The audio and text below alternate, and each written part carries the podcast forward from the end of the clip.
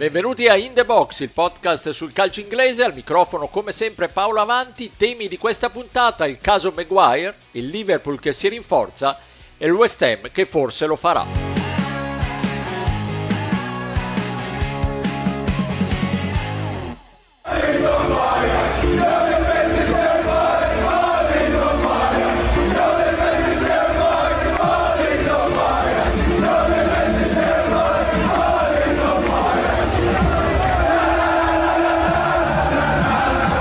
Harry Maguire, your defense is terrifying, cantano i tifosi, preso di mira, criticato, massacrato, il centralone del Manchester United ora ha perso anche la fascia di capitano e potrebbe lasciare i Red Devils. Ne parliamo con i miei abituali compagni di viaggio, Stefano Cantalupi, ciao Stefano. Ciao a tutti, ben ritrovati. E da Londra, Pierluigi Giganti, ciao Pierluigi. Ciao. Allora, sentiamo intanto il punto di Davide Chinellato, nostro corrispondente da Londra, che ci riassume un attimo com'è la situazione. Harry Maguire non è più il capitano del Manchester United e la sorpresa in realtà iniziale è che lo sia rimasto anche in questa prima stagione con Eric Ten Hag al timone. Il tecnico olandese aveva cambiato praticamente tutto tranne il nome dello skipper che invece adesso ha deciso di cambiare. Un po' perché Maguire è sceso in fretta in basso nelle gerarchie difensive dei Red Devils, un po' perché Ten Hag ha bisogno di uh, una voce diversa che faccia da suo uh, generale in campo mentre lui dirige le cose dalla panchina. Ovviamente Maguire non l'ha presa benissimo, al di là delle parole di circostanza, estremamente dispiaciuto uh,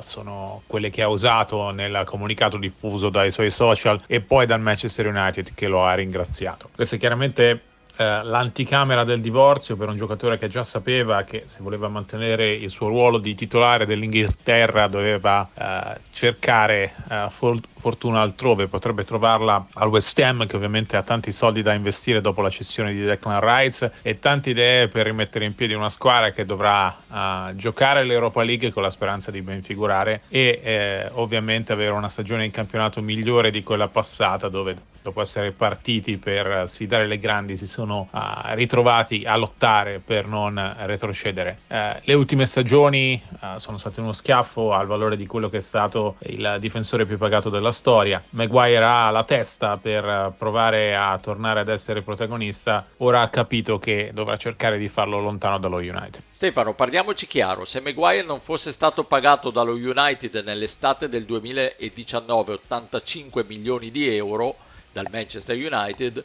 probabilmente staremo parlando di un ottimo difensore centrale, magari più adatto a un gioco non proprio modernissimo, ma comunque un giocatore solido e di qualità. E invece? E invece la chiave secondo me è proprio quella che hai detto al di là del cartellino e del valore economico del trasferimento che ovviamente è sulla bocca di tutti e non da oggi perché anche quando Maguire aveva ancora diciamo da dimostrare di poter essere uno di quel livello oppure di, di non poterlo essere eh, tutti avevano storto un po' il naso perché insomma dicevano eh, quando mai un difensore in generale potrà valere questa cifra. Poi lui ha avuto la sfortuna e magari la non grande bravura di eh, far ricredere tutti perché dopo un inizio che tutto sommato non era stato neanche pessimo, piano piano si è perso un po' per strada.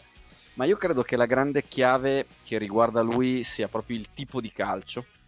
eh, è un difensore centrale un po' vecchio stampo, che anche all'Al City, me lo ricordo, eh, svettava e dava il meglio quando la squadra paradossalmente era sotto pressione con cross che piovevano da tutte le parti e lui magari in quella situazione di difensore in the box, nel senso della tua di area, eh, dava il meglio. In un calcio moderno, un po' per la povertà tecnica di impostazione con i piedi, un po' perché sono proprio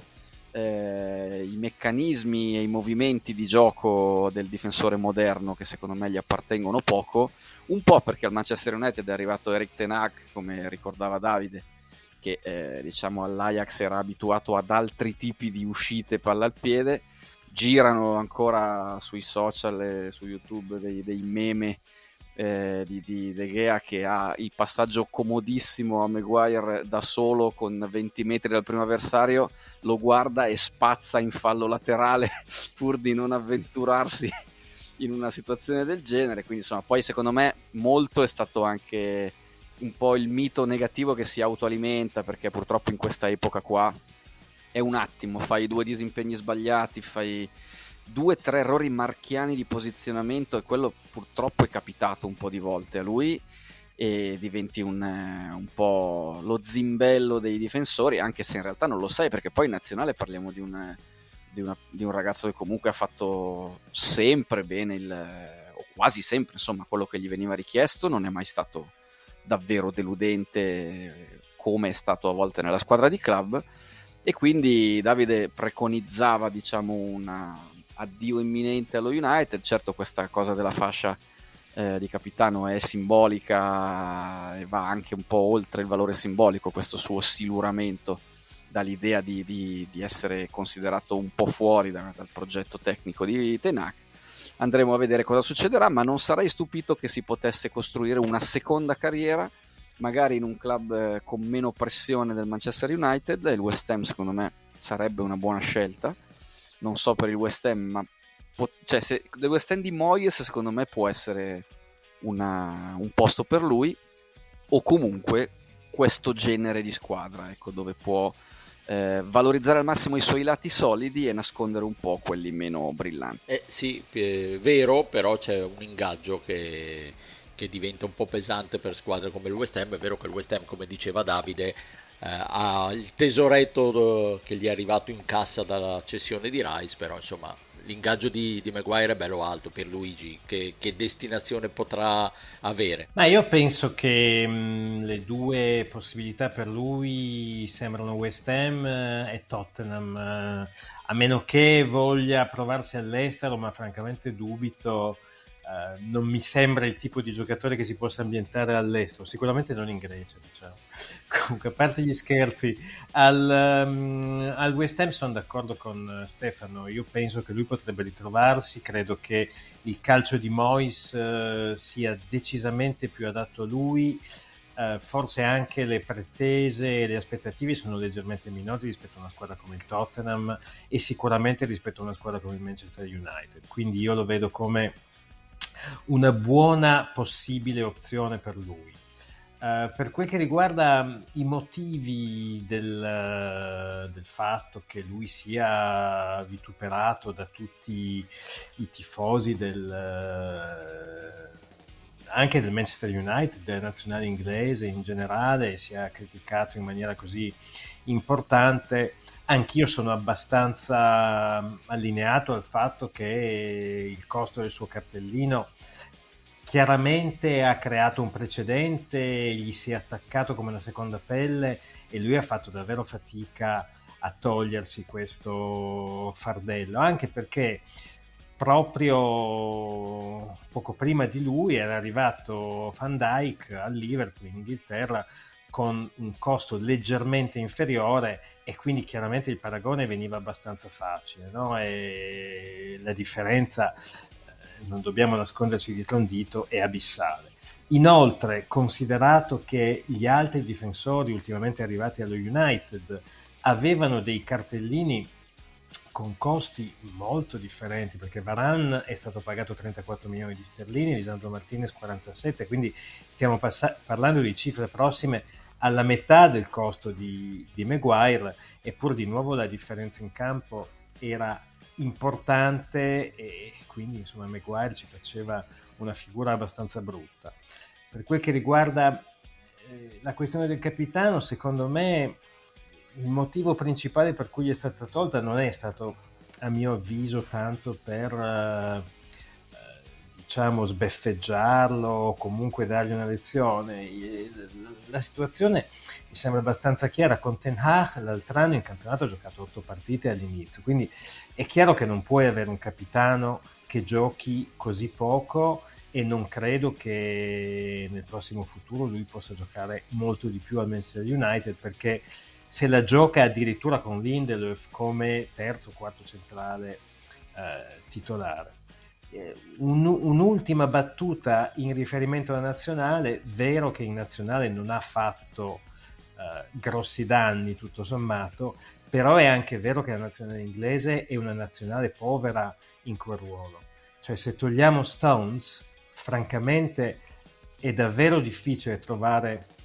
un difensore centrale di livello. Forse l'unico e eh, Gehi del Palace che potrebbe eh,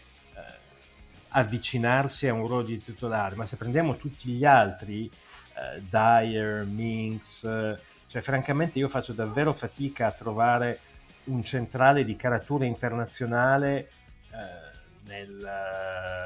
nel pacchetto arretrato della nazionale inglese e questo secondo me spiega anche perché Southgate ha dato così tanta fiducia a Maguire, ma non francamente perché abbia fatto delle partite indimenticabili. Ed è segno dei tempi anche questo perché una volta l'attaccantone e il difensore centrale l'Inghilterra li aveva sempre, invece cambiano davvero i tempi.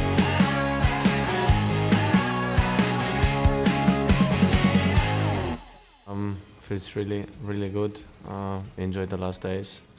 and um, looking forward to know everybody uh, better. What is it that made Liverpool so appealing to you as your next move, your next club? Oh, um, really a historic club, um, really good players, good coach. Um, everything is is good. Uh, for me, it was perfect to to make the next step uh, in a club like this, and um, yeah, the fans, the the stadium, everything is is really good. Queste le prime parole di Shoboslai con la maglia del Liverpool nella conferenza stampa di presentazione. Pochi colpi ma ben assestati, i Reds si rinforzano dopo una stagione disastrosa. Pierluigi, ci serve la tua precisione per fare un riassunto dei movimenti fatti finora dalla squadra di Klopp. Sì, beh, intanto avevamo detto alla fine della scorsa stagione che il Liverpool doveva assolutamente intervenire a centrocampo e direi che i Reds si sono mossi sicuramente in entrata ma anche in uscita, forse eh, in uscita addirittura più di quanto potessimo pensare. In entrata eh, un colpo, lo dicevi tu, è quello dell'ungherese Szoboszlai che è un uh, calciatore di fantasia, di tecnica, secondo me perfetto per alimentare quel ben di Dio di attaccanti che il Liverpool ha, a partire da Salah, Jota, Nunez, Gacco e Diaz e l'altro giocatore altrettanto, forse ancora più importante, è un campione del mondo, è McAllister, eh, uno che non scopriamo certo oggi, col Brighton eh, ha fatto davvero bene, che può giocare sia come playmaker davanti alla difesa, può anche fare l'incursore e quindi è di fatto un colpo secondo me importantissimo. Poi a centrocampo non dimentichiamo che ci sono alcuni elementi già al Liverpool che hanno dimostrato di poter dire la loro anche come titolari, giovani, sono Elliot Jones eh, e Bajcetic, e poi c'è Alexander Arnold che eh, ha fatto vedere che può spostarsi un po' alla Stones eh, da laterale destro a centrocampo, addirittura in nazionale ha giocato come vero centrocampista, quindi è un'opzione aggiuntiva. Però stavo dicendo prima che forse ci ha un po' sorpreso il fatto che il Liverpool abbia sfoltito tantissimo la rosa in mezzo al campo. Alcuni colpi, cioè alcuni colpi, alcune partenze sono già effettive, eh, mi riferisco a Milner, a Oakley Chamberlain, a Keita, però ce ne sono altre che sono in divenire e che potrebbero diventare realtà di qui a poche ore. Eh, sappiamo che Henderson ha ricevuto un'offerta faraonica dall'Etifak, 700.000 sterline a settimana, Sappiamo che il Liverpool ha ricevuto un'offerta importante dall'Al per Fabigno e sappiamo anche che ehm, Tiago Alcantara ha um, richieste che sono abbastanza consistenti dal Galatasaray, dal Barcellona e così via. ed è chiaro che se questi tre AD dovessero essere confermati, allora il Liverpool ha bisogno di fare almeno un altro colpo in mezzo al campo faccio un eh, assunto per uh, individuare quelli che sono gli ulteriori obiettivi del uh, mercato del Liverpool a centrocampo. Ce ne sono due che sono giocatori molto giovani ma estremamente promettenti. Uh, Lavia che giocava nel Southampton e che ha già dimostrato in Premier di saper dire la sua, 19 anni, e poi c'è il fratello di Marcus Turam, figlio di Lilian, Kefren Turam, Kepren Turam che è un centrocampista difensivo mm, che viene dal Nizza, anche lui giovane, 22 anni. Ci sono poi dei, degli obiettivi un pochino di livello maggiore che potrebbero anch'essi eh, essere di rilievo per uh, i Reds. Uno è Caicedo del Brighton, sul quale però c'è una concorrenza molto molto agguerrita, soprattutto da parte del Chelsea, e il Brighton vorrebbe 100 milioni che per il Liverpool mi sembrano un po' troppi. C'è poi l'opzione Kimmich eh, che il Bayern sembrerebbe orientato a lasciar partire, anche se francamente io ho qualche dubbio, così come ci potrebbe essere la possibilità Chouameni, anche lui si sta un po' lamentando per il mancato tempo di gioco al Real Madrid, più verosimile a mio avviso è la possibilità che il Liverpool uh, consideri Ducoré che ha fatto un campionato eccellente al uh, Palace e che insomma il Palace secondo me farebbe meno fatica a far partire rispetto agli squadroni di cui parlavi in precedenza. Eh, insomma, dei eh, scenari invitanti per il Liverpool, dei nomi che potenzierebbero la squadra di Klopp, non poco Stefano, vengono, la squadra di Klopp viene da un'annata davvero disastrosa, dobbiamo capire se Klopp è in grado di rilanciare la squadra e ritornare a proporre il gioco che faceva all'inizio di questo primo ciclo. Io credo di sì, ma eh, qualche dubbio, qualche punto di domanda inevitabilmente c'è. Certo, i nomi che, che, sono arrivati e quelli che circolano, le voci di cui ha parlato Pierluigi, fanno pensare che i rinforzi siano interessanti. Sì, io credo che nel suo caso sia quasi sempre solo un problema di tempi, perché non, non lo vedo demotivato. Eh, già l'anno scorso, insomma, scherzava sul fatto eh, della stagione veramente brutta. Eh, alla quale erano andati incontro i Reds. Vi ricordate che comunque lui era stato uno dei più depressi, tra virgolette, sulla prospettiva del mondiale spezza stagione, perché probabilmente aveva già presagito che per il suo Liverpool era la cosa, fosse la cosa peggiore che potesse succedere. Però forse indirettamente aveva trasmesso alla squadra una vena, non dico degli alibi, ma una vena di negatività che non era tipica sua e del suo rock and roll, insomma, del suo modo anche metal di, di intendere il calcio come intensità, entusiasmo e tutto quanto. Io credo che lui abbia assolutamente le possibilità di ritrovare tutto questo. L'unico pensiero che faccio è che eh, per farlo la prima volta ci ha impiegato un po' di anni, cioè non è stato immediato il successo di Klopp a Liverpool, è stata una giusta semina, lunga, paziente, sia da parte sua che da parte del club e eh, si è dato il tempo diciamo, ai giocatori di, di imparare, di, di, di, entrare un po' nell'ottica di quello che l'allenatore chiedeva. Eh, ritrovare una squadra completamente nuova o nuova per magari, che ne so, 4, 5 undicesimi della formazione titolare potrebbe ripresentare un po' lo stesso problema non tanto nei confronti di squadre come il Manchester United o il Chelsea o il Tottenham che comunque sono alla ricerca della loro identità, eh, ma con riferimento diciamo, a squadre come il City, e non lo dico neanche, ma anche come l'Arsenal che magari ha fatto, anzi senza magari, ha fatto un bel salto in avanti anche dal punto di vista della quadratura del, del progetto nella scorsa stagione, proseguendo il buon lavoro di Arteta un po' come era stato con Klopp, eh, il primo Klopp al Liverpool.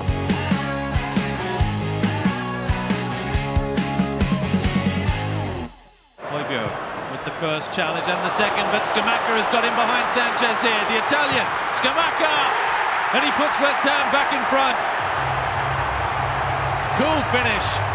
Clinical. Clinical Scamacca, dice il telecronista descrivendo il gol che ha permesso al West Ham di battere 3-2 il Tottenham in amichevole prestagionale pochi giorni fa. Il West Ham italiano è andato in gol anche con Udoghi, i lavori sono ancora in corso Pierluigi, a te il solito compito di fare un riassunto preciso del mercato anche per gli Hammers che con il tesoretto, come si diceva prima, della cessione di Rice possono fare un gran mercato. Sì, beh, intanto il, uh, in uscita, lo sappiamo tutti, ne abbiamo parlato anche la settimana scorsa, i 105 milioni di sterlini per, per Rice uh, hanno chiaramente dato un uh, gruzzolo importante, ma hanno anche creato una falla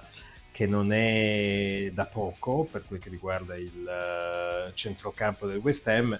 e, e quindi è chiaro che mh, mm, gli obiettivi principali di Moyes uh, sono lì. In realtà per il momento non è ancora arrivato nessuno, però le voci che circolano mh, mm, insomma stanno puntando a degli elementi notevoli perché si parla di Goretzka del Bayern Si parla di Gallagher del Chelsea, si parla di Pagligna del Fulham, di Ward-Prowse del Southampton e di McTominay dello United, per cui sono tutti elementi che oltre alle qualità tecniche hanno anche carisma ed esperienza ad alti livelli. Poi c'è qualche giocatore un po' più giovane che è di interesse, il West Ham sta facendo la corte a Zaccaria della Juve, che l'altro anno ha fallito al Chelsea, c'è ehm, interesse anche per Fofana del Monaco, che è un uh, mediano di grandissima prospettiva, e c'è poi interesse per un giocatore della Championship che è Alex Codd del Bristol City, che fa, che fa, che fa gola a metà Premiership, c'è il Wolves uh, su di lui, ci sono parecchie altre squadre. Poi Uh, questo centrocampo, ovviamente anche in difesa servono dei, dei, puntelli, perché non dimentichiamo che il West Ham è arrivato quattordicesimo, quindi è vero che poi c'è stata la Conference League, ma io credo che la Conference League non debba cancellare completamente questo campionato che è stato molto al di sotto delle aspettative, perché il West Ham veniva da un sesto e un settimo posto che sono gli obiettivi che il West Ham secondo me ha di nuovo nella prossima stagione. Per cui in difesa c'è bisogno di rinforzarsi. Uh, sono, parlavamo di Maguire prima, ma ci sono anche altri obiettivi. Il centrale del Bayer Leverkusen Ta e Holm, uh, giocatore che conosciamo bene in Italia, laterale destro della, che, veniva, che, giocava l'altro anno nel, nello Spezia. E poi in attacco tu parlavi di Scamacca, Paolo, però Scamacca insomma ha già manifestato qualche mal di pancia, per cui non è certo che rimanga e ovviamente se lui dovesse partire eh, è chiaro che il West Ham non può eh, tenere soltanto Antonio in attacco più le punte esterne che sono Bowen, eh, Benarama, ma, Benrama, ma serve comunque un, uh, una punta centrale, un'altra punta centrale e, um, Broja è il nome più gettonato e secondo me è un ottimo giocatore, ovviamente è stato penalizzato da un brutto infortunio la stagione scorsa, però è un, un elemento che soprattutto in una squadra come il West Ham penso che possa dire la sua. Eh sì, eh, Stefano lo diceva Pierluigi, il West Ham eh, ha eh, per importanza, per seguito, per ricchezza, per la, la squadra la possibilità di tornare nelle prime 7-8 squadre della Premier League, nonostante una concorrenza feroce. L'anno scorso non l'ha fatto, la Conference League ha permesso di eh, archiviare la stagione come positiva, ma non è stata certo positiva mi chiedo se non sia Moyes il problema. Eh, insomma, quella Conference League vinta è una ottima e bella anomalia per, per gli Emers e gli Irons che dir si voglia e mi ricordo quando abbiamo dato le nostre pagelle per quel che può contare abbiamo dato 8 al West Ham perché poi i quattordicesimi posti passano, i trofei internazionali restano, quindi alla fine questa stagione loro se la ricorderanno tra qualche anno come quella del trionfo europeo, anche se non nella competizione più importante di tutte ovviamente. Il problema io credo che mh, al momento la squadra come rosa, ma soprattutto più che, più che, altro come abitudine dei calciatori e anche e soprattutto temo per eh, l'allenatore non è strutturata per fare un campionato da sesto, settimo posto, ottavo diciamo in campionato e eh, le coppe europee alla stessa velocità. Lascio da, da, parte le coppe inglesi perché quelle dipende sempre un po' anche come, come vanno i primi turni, secondo me, se non ti impantani un, contro un Bristol o contro un Sunderland eh, al secondo turno, poi magari ti viene voglia anche di proseguire fino alla fine eh, credendoci fortissimo, mettendo sempre titolari e provando a fare strada in FA Cup e magari anche in Coppa di Lega. Eh, quello che sicuramente non snobbi anche per motivi economici è il palcoscenico europeo, quest'anno salgono meritatamente di un gradino avendo vinto la Conference League vanno a fare l'Europa League, però ecco, io onestamente per, sia, per quanto siano interessanti i nomi, sono giocatori che io trovo clamorosamente forti, c'è Goretzka su tutti secondo me tra i nomi che si stanno sentendo, però io ho molte perplessità, ho molti dubbi sul fatto che il West Ham possa fare una stagione tra le prime sette e contemporaneamente passare i gironi di Europa League. Cioè, se va avanti da una parte, difficilmente va avanti dall'altra. Poi, se riescono a smentirmi, significa che avranno fatto anche un grande salto di qualità, di qualità in termini di consapevolezza e di gestione dello sforzo e di mentalità ma sono molto stupito. Ecco, non vorrei, io spero che Moyes scollini bene le prime 10-15 giornate in modo tale magari da essere tranquillo in classifica e quando è tranquillo poi forse anche lui stesso riesce a dare il meglio e a infondere il meglio ai suoi giocatori perché se dovessero partire molto male in campionato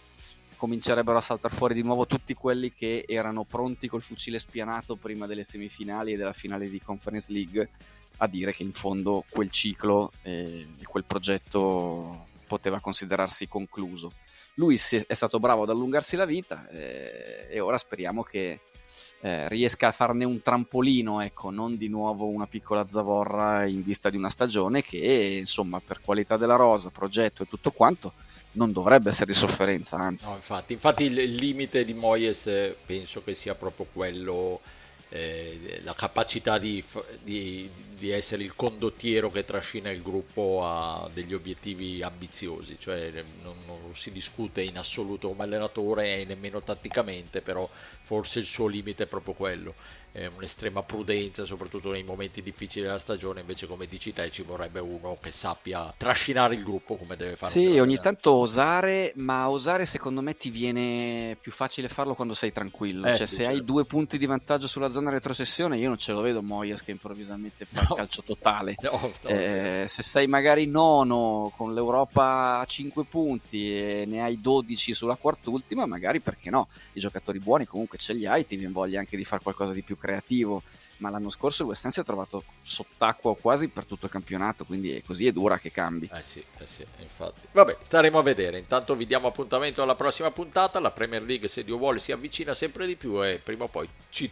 ritufferemo nel campionato inglese. Un ringraziamento a Stefano Cantalupi. Ciao Stefano. Ciao a tutti, alla prossima. E al londinese Pierluigi Giganti che invidio molto perché credo che sia al fresco in questo momento in qualche parco londinese. Ai 22 gradi londinesi. Buona settimana a tutti, alla prossima. Ciao, grazie.